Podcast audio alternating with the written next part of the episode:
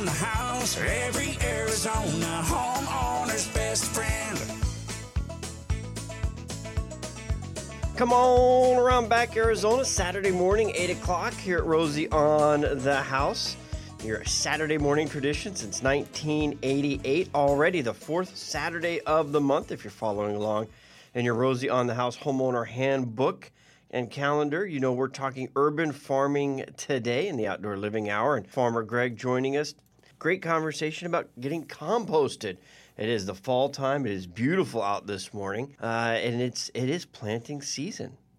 It is planting season for a whole lot of things. The the cool thing about Arizona is we can grow throughout the winter. And I usually tell people to skip growing in July, August, and September and plant in October for the year. And we are coming up on October here in just a week and a half. So anything you start composting today isn't really going to be ready for uh, this planting season right away. But a couple weeks, you might have some supplements to add throughout the, the rest of the year. Because you were saying, Greg, you can grow all year long, which also means you can plant all year long. Yeah, exactly. And typically, if you're doing composting correctly, and basically what that means is that all of the nitrogen in the stuff you're composting is broken down and you can actually use it. It typically takes upwards of six months to get the compost ripe and ready to go. So, uh, you know, I, I wouldn't be using it earlier than that. It's just not ready, and it, it actually hurts your garden and your vegetable and your growing more than help it if you if you exactly. put it on too early. So we'll get to knowing when it's right to move it into your planting beds, but uh, we got a lot of work to do before we get there. Yes, we do.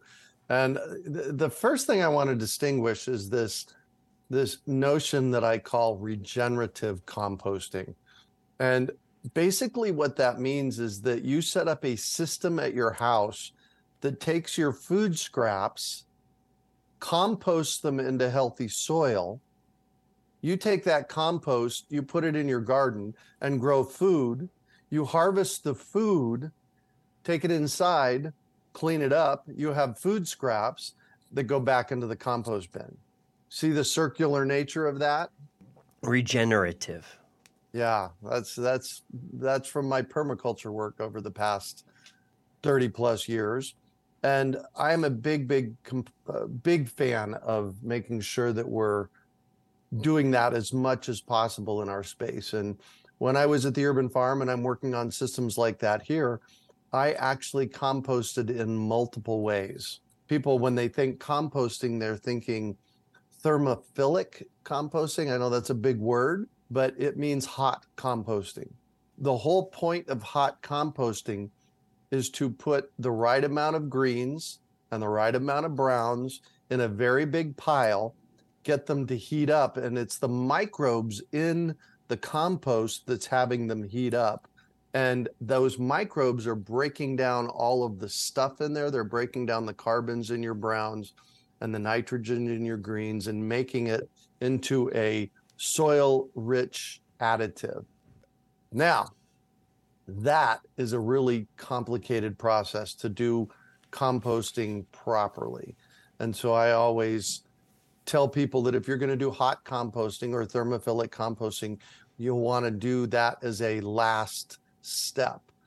What I used to do at the Urban Farm was bring in the food scraps, and I was actually collecting food scraps by the bucket load from Duck and Decanter, the restaurant near sixteenth Street, and and I'd get five to Which ten buckets. Blows my mind. I, I don't. I've never been there and had any leftovers, and I'm not a big eater. You've never had a nooner? I've never had leftovers. Oh, oh. Okay. Where, where oh, are right. these food scraps coming from?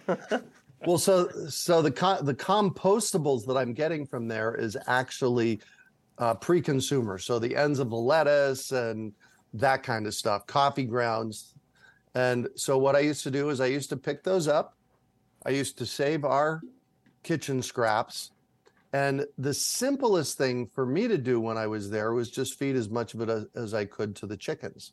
So for me at the Urban Farm, level one composting was kitchen scraps going to the chickens. And then what they do is they consume what they consume, and what comes out of their other end was eggs and manure. And so that manure gets used in the yard to grow groceries. Second thing I did at the Urban Farm was worm composting. Uh, they call it vermicomposting. There we go, worm composting, where you're actually setting up a bin and feeding the food scraps to the worms. And over the course of three or four months, they're breaking it down into really healthy, well, well what we call gardener's gold in the gardening industry. It is amazing. Worm composting or worm castings is the best of the best of your stuff for the garden. So that was the second thing that I did at the Urban Farm. And then the third thing that I did at the Urban Farm was uh, something called soldier flies. And black soldier flies basically eat their, twice their weight in food waste every day. And there's these little grubs, and then the grubs get fed to the chickens. Uh, and then the fourth thing, the last thing that I did at the Urban Farm was actually traditional composting. Now, it may seem like a lot, and you don't have to do it all. Pick one. And if you don't have any of those resources to do any of that, there's a really super simple thing you can do called pit composting. And for the first month that I was here at our new homestead in Asheville, I would take my food scraps out every other day. I would dig a hole in the garden area. I would dump the stuff in and cover it up. That is actually the simplest way to compost. So you said pit. I'm picturing like digging this big hole. But oh, no. You're taking it every other day, and dump. So you're, this is like whole composting versus yeah, exactly. a big pit. So you dig a hole, you put your food scrap in, you cover the hole. How long does it? I, I would think that would bring scavengers. Uh, I wasn't experiencing scavengers here, and we're out in rural North Carolina.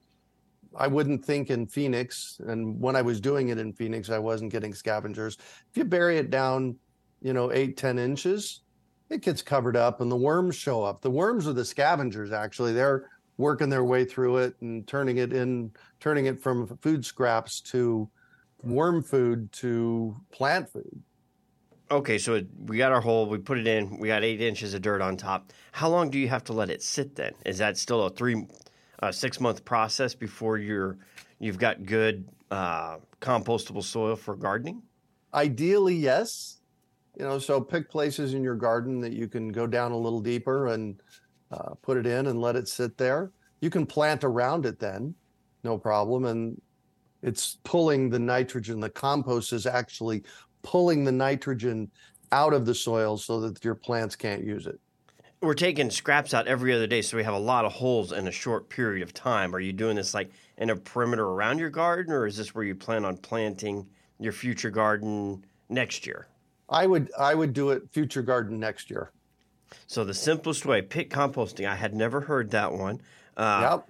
But then you also had the chicken, the worm castings, and the soldier flies were all other sources that you were using to create this, this gardener's gold compost mix.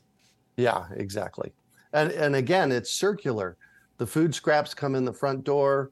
From the restaurant, the food scraps from our kitchen go out the back door, and we're making healthy soil and harvesting great food to have more food scraps going down the road. And do you have to sort your food scraps? I mean, I was always told, you know, you don't put your any kind of meat in there, but it's it's like vegetable and plant-based that you put into the compost. Yes. I, you know, we eat a little bit of chicken at the, in the household, and often I will put the chicken bones in the worm bin. Um, it's still breaking down over time. Obviously, the bones don't completely break down. Uh, I'm, I am a big fan of if you're eating it and there's leftovers, um, you know, compost, compost it. it. That being said, if you have a compost pile out back, meat scraps will attract the rats, scavengers. You know, the, it'll it'll attract other critters, so just know that.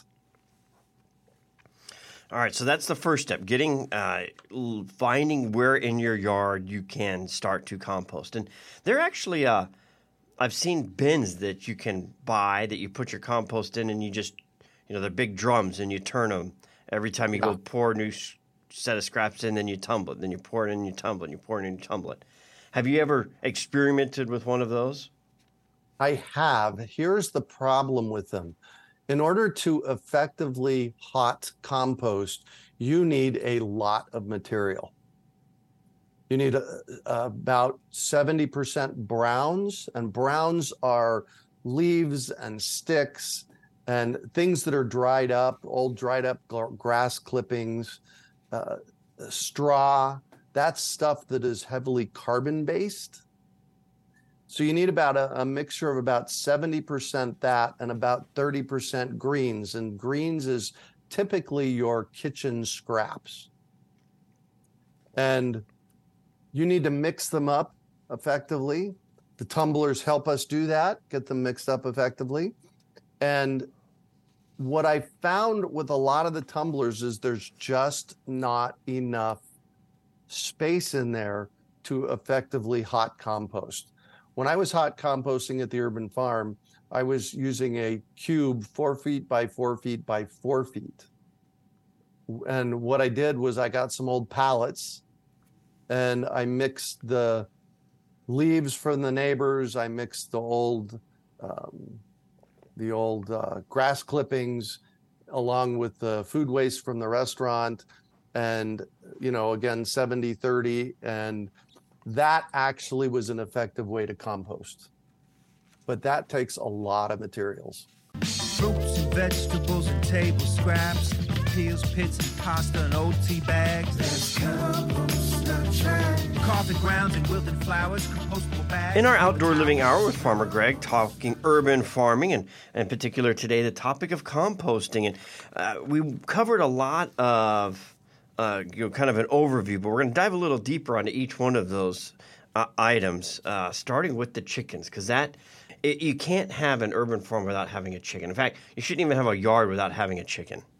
At, at Amen to that. Absolutely. I am a big, I've said that for years, that if you have a yard, you should have some chickens in your backyard. Now, you need to keep them safe. Uh, we had an incident at the Urban Farm near sixteenth street in Bethany Home about uh, ten years ago, where bobcats came in and killed our chickens right in the middle of the city. So if you are going to have chickens, you need to build a predator-proof coop for them to make sure that the predators, you know, keep away. That's number one.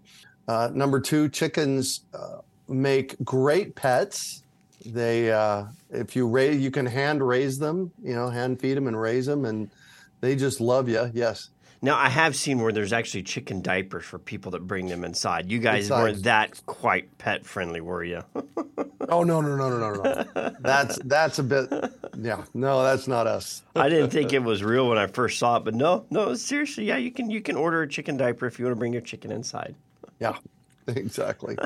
So uh, chickens are great for your yard, and I, I have been studying this notion of permaculture. I like to call permaculture the art and science of working with nature, working in the flow of nature. And one of the first things they bring up in the permaculture design course is this notion of stacking functions. Stacking functions are having an asset like a chicken that does multiple things for you. We're talking composting today, and that chicken is a perfect composter. You wouldn't, you'd be surprised, maybe you wouldn't be surprised at how much kitchen scraps they will actually eat. So the first thing they'll do for us in this whole notion of stacking functions in permaculture is they eat kitchen scraps for you. They also will eat bugs. They will eat weeds. So if you want to invite them into your garden once or twice a year, they will clean the bugs out and clean the weeds out. And in our case, we have laying hens. So they're laying eggs for us every day. Uh, now, in the past, I did raise meat birds. Uh, I'm not quite a vegetarian. I still eat poultry. And so about eight, nine years ago, I decided I was going to raise some meat birds and uh, in my backyard, and I did that. And that was an interesting experience. Uh, it really had me appreciate the value of an organic chicken. Now, were these like the, the Cornish cross breed? That grow really fast, really quick. Yeah, eight weeks, and they're from they're from a small chick to plate in eight weeks. And you have to harvest because they get so big they can't continue to survive past that because they can't physically hold themselves up. Exactly, exactly. So there's you know there was, and I'd never butchered a chicken before, so um, I actually got with Mark Tarbell on uh, butchering and you know of Tarbell's restaurant. Okay. I got him coaching me on gotcha. how to uh, butcher them and prepare them. And so that was an interesting process. Uh, that's part of my experimenting that I do of all things urban farming. All and, right, so. And the reason it's a different breed is because uh, your laying chickens, they don't start laying till about six months. And they'll lay for exactly. two or three years consistently. Now, people. People have said, you know, they'll still keep laying up to eight, nine, ten, twelve years, but it's not a consistency. Their consistent production is in the first years of their life. Well, still, even at the end of that, you know, year three or four, they don't have a lot of meat on them. Oh, no, not at all. They've spent a lot of energy laying those eggs, and that, you know, where the chickens that provide the eggs and the chickens that provide the meat aren't the same. Exactly. In fact, I had an interesting experience the day I was butchering the Uh, meat birds at the urban farm. I had one of my laying hens that was an older laying hen that went lame and she couldn't walk anymore. So I blessed her and thanked her for all the eggs that she had given us and uh, cleaned her up. And while the breasts on the meat birds were like you'd see in the grocery store, the breasts on the laying hens were about the size of a quarter. Yeah. So there there wasn't a whole lot of meat on them. They, they spend a lot of energy producing those those eggs. They don't have yeah. enough to put meat on their uh, on their bones as well. So there's there's two very distinct types there. And for composting purposes, you want the laying chickens because they do have a, a much longer lifespan. These meat ones, like Greg was saying, your your your turnovers every eight weeks. Uh, you exactly. want something that is a Uh, you know, of a fixture of your home for a lot of years. Exactly. When we had hens that were eight, ten years old at the urban farm when we were there, the thing about hens, uh, a couple of myths. Uh, you need a rooster to get eggs. You don't. Uh, a hen will lay eggs no matter what. They're just not fertilized eggs. Uh, and um, the other the other myth that I get a lot about, about chickens is uh, rooster crows at sunrise. Roosters crow twenty-four seven, so just skip the rooster. Yeah, um, that, and a lot of city coordinates don't allow you to even have roosters, but most of them will allow you to have chickens, even the ones that didn't, uh, like Gilbert and uh, they Chandler. Chandler. I heard Chandler just got thumbs up for chickens. And I, and I think Glendale is close or already has uh, switched as well, which was as big of a farming community as Glendale was. That, that blew my mind. That was even a... Uh, regulation there, but uh, right? ju- just about everywhere now you can have chickens, but you do have to check on the roosters if you do want to try and you know hatch and grow your own chickens, which is a huge process. You do that and you're like, yeah, I'll just go buy the pullets for two bucks a pop. Right, exactly, exactly. All right. Think I'll feed my worms. Apple cores, banana peels, eggshells, and carrot peels. See how they wiggle and squirm. Halfway through the hour here with Farmer Greg talking about composting. And uh, where are we going to go from here? I know we've spent a lot of time on chickens, but we, we really could talk hours on chickens and the different types right. of breeds and the strategies. And, you know, we've got our strategy is because it takes six months to lay. Every six months we get another half dozen. So we can tell how old... Uh, the chickens are, and so we know which ones are still laying and which ones aren't. The ones that are past the point of laying, we just turn them out to the orchard, and they free range the rest of the property. The ones that are still laying, we keep them uh, inside of another pen because the dogs eat the eggs if you if they lay out and out outside of them. So here's the thing about chicken eggs and laying hens. At first, after six months, you get a smaller egg and an egg about every thirty-two hours. The older they get, you get eggs less often, but they get bigger. So just so you know, we had some chickens at the urban farm that were still laying at five and six years old, which they can do if you give them, you know, good food and a nice living space, they'll still lay that long.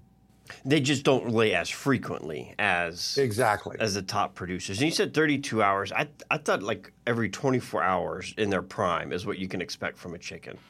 I've always heard more like thirty-two, thirty-two. But six eggs a week is what they generally say out of a new laying hen. Okay. And and so we're talking composting here. I know I got off on a tangent a little bit about chickens because they're the best way to compost. Composting the chicken manure. So there's a couple of things that is really super simple that you can do with that. First of all, if you are doing traditional thermophilic composting, you just add it to that. It is a really strong green, got a lot of nitrogen in it. It'll really jumpstart your composting process. So what I used to do with the Urban Farm is I'd go in and I'd rake up the manure and any food scraps that are left over and uh, transport it to the composting area, which, by the way, was in the chicken area. So any bugs that showed up in the compost area, the chickens would munch on. Or the other thing that you can do with the chicken manure and, and leftover food scraps is use it in your basin around the fruit trees. For those of you that have uh, listened to me talk about fruit trees, you know that I have a rule. It's called my six six rule, six foot diameter basin, six inches of woody mulch around all of your fruit trees. And this builds really healthy soil underneath your fruit trees. So a simple way of composting the chicken manure is you just lay it over the top of the woody mulch in your basins around your tree. And it helps break down the woody mulch. Any nitrogen that hits the uh, soil underneath helps your fruit tree. So if you don't want to do traditional composting, you just want to have chickens, you can scrape that up and put it around the basins of your trees. And you don't need to do anything extra on that. Just spread it out with a, you know, whatever garden tool you're using. I don't need to do any kind of composting or heat treatment or mix it nope. up for a certain amount of time. Just let it go right on top and let the yeah. decomposition process run its course. Exactly. Exactly. It is, it is really that simple. Um, now, if you have dogs, and you're putting it in the dog space around your fruit trees, you got to know that the dogs are going to love it, roll in it, probably eat it. So uh, one thing you can do, uh, I call it my wedge process, where you take a sharpshooter shovel, or really any shovel, but I like the sharpshooter shovel. That is a, it's like a six inch wide shovel and eighteen inches long. And you just drive it underneath the tree in the ground, maybe three feet, two feet, two to three feet away from the trunk of the tree. Run the shovel back and forth. It creates a wedge in the ground. You pour your fertilizer or manure down in there and then cover it up and then water it in really well. So that's that's to keep the dogs and any other critters away from it if you have them. And you know, one thing we use to keep the dogs from digging, now this wouldn't work necessarily with the, the chicken compost because they could still get to it on top, but to keep dogs from digging around our tree basins, um, I'll actually go out and put chicken wire down on the ground. Oh, and then nice. They can't scratch through that, and they get irritated by it, so they, they go do their digging elsewhere. And, you know, over the time and just adding compost on top, you know, that just kind of eventually rusts out in the ground, but it'll keep the dogs from from digging around your tree digging basins. Yeah. So that's another way to use the chicken food, with the food waste that gets processed through the chickens, gets turned into this nitrogen-rich fertilizer. By the way, our friends over at Hickman's Eggs make a nitrogen-rich uh, chicken manure fertilizer that you can use for your garden. Um, And it's the same stuff that you're pulling out of your chicken coop. It's got to come out. So, you got to do yeah. something with it. Okay, so I, I know we had mentioned we were just going to go quick on chickens. Was there any final points before we get on to diving a little deeper into you know, building a worm casting bin? I think we're good. We got chicken manure. We're going to jump to worm manure. And we actually have a great podcast with Farmer Greg from last summer with A Z Worm Farm.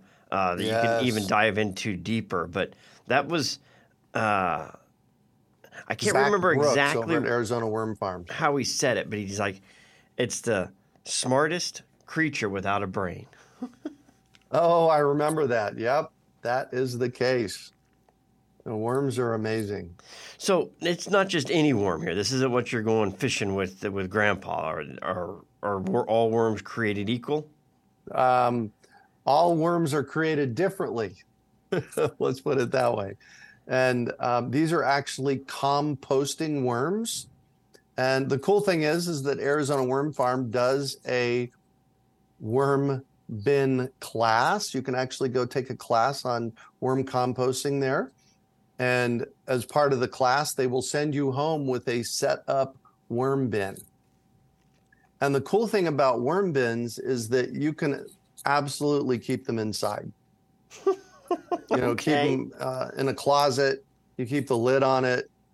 Uh, the worms stay in the bin uh, as long as you, it's not too wet in there. And, you know, they cover how to make sure that it's not too wet in their classes. Now, just for the record, because you can doesn't mean I'm going to do it. That's true. That's true. The thing I, about, I, would prob- the thing I don't think I could talk Amanda into, into worms inside the house. There you go. The thing about worms in the desert is the summer heat. Okay. So you have to do something for them in the summer. You can't really keep them outdoors in the summer. Uh, some of the some of the things that people have done to keep worms outdoors in the summer are you actually dig a hole and bury the bin in the hole so that the soil around it, the worm bin now is at ground level. The soil around it is uh, the insulator for your worm bin. Okay. Um, what I used to do at the Urban Farm, and this isn't this isn't the best thing to do, but it worked. Uh, I had what was called a flow-through worm bin. Okay, flow-through. Flow-through.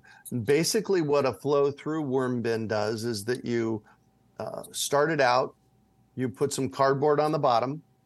Uh, mine had a an old oven screen. You know, the from an oven shelf. That's what I put on the bottom of my worm bin. So flow through means that eventually those worm castings are going to fall out of the bottom. So you're adding the food scraps on top, along with some shredded up cardboard. The worms are working their way up the worm bin. And in six months or so, you're going to knock the worm castings out of the bottom. Does that make sense? It it does. Okay. And so what I was doing in Phoenix in the summertime is I'd freeze a gallon jug of water, and I would put it on top of the worm bin to provide them coolness during the day. And my flow-through worm bin was two foot by three foot by three foot tall, and it stood three foot off the ground so that I could knock the worm castings out of the bottom. And that that frozen water jug every day kept the kept it cool enough that they could survive the summer. And were they in the shade as well, or any direct sunlight? None whatsoever. You want to keep them in the shade all of the time. Both of my worm bins, I used to have a uh, an old uh, bathtub that I used raised worms in, and my flow-through bin. They were Uh, on the north side of the building in this in the shade all of the time. So what you're doing is you're adding the food scraps on top of the worm bin. And then uh, our f- friends over at uh, Arizona Worm Farm, Zach, told me one day, he said, Greg, use shredded cardboard. So we all have tons of cardboard from boxes that we've gotten. And I just bought a uh, paper shredder that takes up to twelve sheets of paper. So that means it'll take cardboard. And I just shred the cardboard from all my Amazon boxes. And I use that as the browns in my worm bin. So what I'm doing, and I just did this this morning, I took our big bucket of uh, food scraps. We've been getting watermelons and other kinds of melons and that kind of stuff. And I took all the rinds and that kind of stuff. I dumped it in my worm bin. I added, um, I added shredded up cardboard on top, and what happens is, is again over the course of the next month or so, the worms work their way up through the uh, food scraps and uh, and shredded cardboard and poop out this amazing fertilizer for your garden. And you had called it gardener's gold before. Uh, yep. I know, um, and, and that's something that's a lot more realistic. I, I, what's your opinion on worms versus bats? Because I've heard people arguing which one is better. The difference is most of us can get create the worm farms, uh, bat habitats. Uh, that, that that's a lot harder to recreate in the desert. Yeah, I would uh, go harvest uh, wild bat guano if you could find it or buy it, or just raise worms. They're easier. Worms are easier. Yeah. Now, how how many worms are in this box that you're talking about? You know, you're talking about three by three by two. How how many total worms can that uh, su- sustain? That's a great question. And what I found with with my worm bin in Phoenix and my new worm bin that I have here from Urban Worm Company. This is an amazing worm bin I'll tell you about in a minute. You start with a pound of worms. That's a could be around a thousand worms. Start with a pound of worms and put them in there and get the bin started. And they just produce to the maximum capacity of worms in the bin. So you don't have to manage that. They'll self-regulate. They definitely self-regulate. Smartest creature without a brain. Farmer Greg, we have one final segment right after this.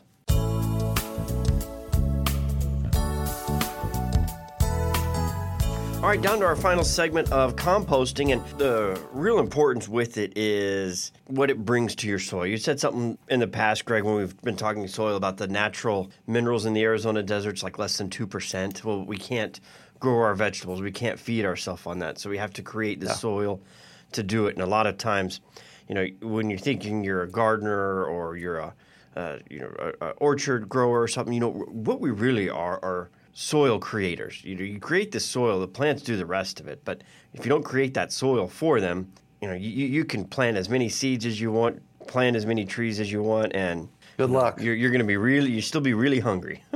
yeah, yeah. Good luck with that if they're if you're just planting it in the dirt. So there's five components of healthy soil. I say this as many times as I can on your show to get people to know it because it's the most important thing.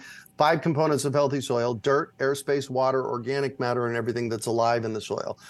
If you have dirt in your yard, the quickest fix is to add lots of organic matter.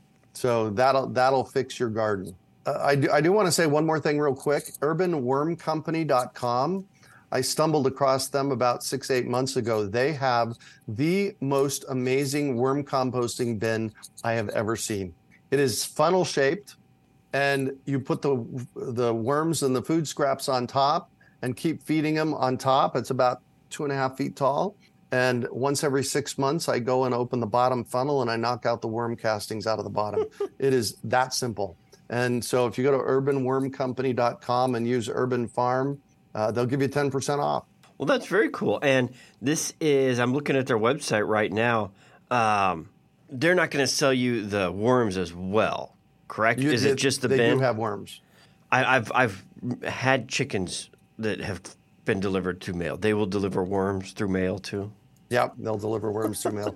Although if you're going to get the worm bag, the urban worm bag, and then go see our friends at Arizona Worm Farm and tell them Rosie and Uh, Urban Farm sent you, and get your worms from them. They're local worms. Well, and that was one point I was going to make about the chickens. Our best success with chickens was when we got them from hatcheries in New Mexico. The ones that came from Iowa or Pennsylvania mm. didn't survive nearly as well. So you can get your get, there's local places you can get the, the worms for your own casting, and then you know this urban urban worm company dot com Uh, yep. Has your has the funnel, yeah, composter. Pretty cool. Yeah, I highly, highly recommend that. If you're going to do worm composting, go there. So let's real quickly talk about black soldier flies. You've a black soldier fly is uh, looks like a wasp. It's a little black thing, and they fly around. They're harmless. Usually, if you see them, they're on the backside of leaves, and they lay their eggs in rotting substances, rotting food. Um, I noticed, you know, that little scooper thing that I use to clean up the dog dog poop in my backyard. if I let the uh, dog poop stick too long in there, the uh, the black shoulder flies lay their eggs in there. So they anything that's that's old and rotting, they lay their eggs in, and they eat twice their body weight in food scraps every day. So they're heavy consumers. The cool thing about them is they pretty much self-propagate, and they are twenty percent protein. The, if you have chickens, they make a great supplement to your chicken feed. And then the stuff that's left over with the black soldier flies, uh, they call it, they don't call it worm castings or black soldier fly castings. There's a different name for it, but it's also a good fertilizer for your garden. And I would imagine of all the three that we've talked about, fertilizer-wise, composting-wise, that coming out of animals, we've got the chickens, the worm castings, and the soldier flies. You would need a whole heck of a lot of soldier flies to create any kind of significant material for for your compost. Composting. Yeah, yeah. The ch- the soldier flies are the hardest. Um, the reason I like them is because they make such a nice protein treat for the chickens. Okay. So... Um, so that's the way, different ways I've experimented with composting. Let's talk really quick about thermophilic composting. If you're set on doing a thermophilic composting bin, here's what you need. Four pallets. This is the simplest way to do it. And you can get pallets most places anymore. They'll give them to you for free because they're trying to get rid of them. You stand them up into a cube shape. Um, you lay straw, leaves uh, on the bottom, and then you start laying your your brown, your greens on top of that, and then put some more straw and hay and leaves on top of that. The thing about thermophilic composting is you need a lot of materials. I said that earlier in the show. Basically what that means, if you have a cube that's four by four by four, that's sixty-four cubic feet of material that you need. So if you're going to compost like that over the course of the next six months, you're going to need to come up with seventy-five to one hundred cubic feet of materials for your compost bin. So that it's it's just thermophilic composting to do it right is challenging. So, and when you were talking about pallets, I have seen something. You might have to be careful on the type of pallet because they might be sprayed with uh, treatments or yes. uh, you know anti-flame. That you don't want that leaching into your soil. Yeah, you need to start paying attention to what's what the pallets have been treated with. You never want to use them for gardens. I've seen on Pinterest and stuff they use them for gardens. You don't ever want to do that because of the chemicals that are in them. So composting, you can you you've kind of diluted the process a little bit from composting because yeah. then you're not gardening out of your compost bin. You're moving it to your garden bed. That's that's always been my contention. All right, Farmer Greg, thanks for spending your Saturday morning with us talking composting, and hopefully that has uh, given you the, uh, a good frame of reference and a little bit of encouragement to get out there and, and start growing your own. Farmer Greg, uh, your website. urban farm dot org, and the, um, the uh, Urban Farm Nursery is open today and next weekend if you want to come down and see us for fruit tree supplies. And where is that? That is at forty-five forty-nine North seventh Street. Check out fruit trees dot org for more information. And next month, we'll be talking saving those seeds. We've got the Great yes. American Seed Up coming up. Yes, yes. Thank you.